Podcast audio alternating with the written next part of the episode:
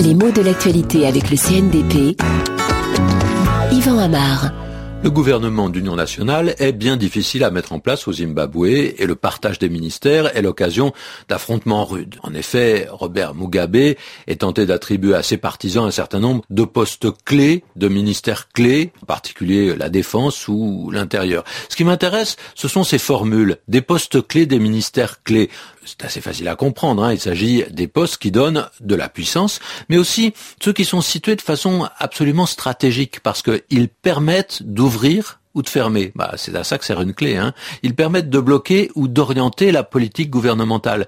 Un poste clé est un poste incontournable, celui qu'on ne peut pas éviter et donc qui est susceptible d'influer sur toutes les orientations prises par un gouvernement.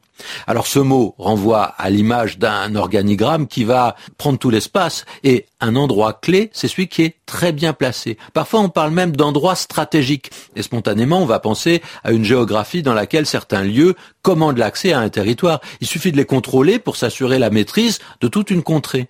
Alors le mot clé, on en retrouve le symbolisme dans d'autres expressions. Un verrou, par exemple, un endroit verrouillé ou qui verrouille l'accès, le passage à la vallée ou à la plaine. Là, on est vraiment dans la tactique. Hein.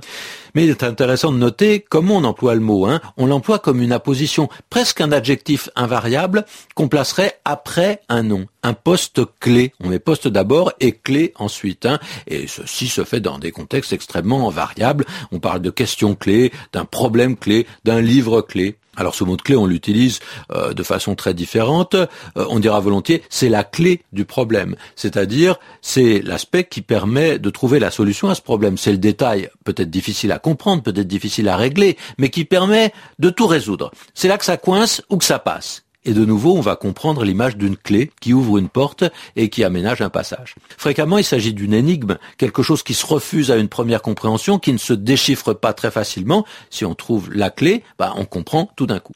De la même façon, on peut parler de la clé des songes pour parler d'un système d'interprétation des rêves, de la clé du royaume de Dieu si l'on vise l'éternité du paradis. Un mot particulier de l'expression clé de voûte qui, euh, au sens propre, renvoie à de l'architecture. Il s'agit de la pierre centrale qui permet à une voûte, à une ogive, à une arcade de se tenir. Hein. Les deux côtés se reposent sur ce pivot. Et dans un système d'idées ou un raisonnement, on parle de clé de voûte pour désigner l'étape fondamentale sans laquelle le reste du raisonnement est impossible.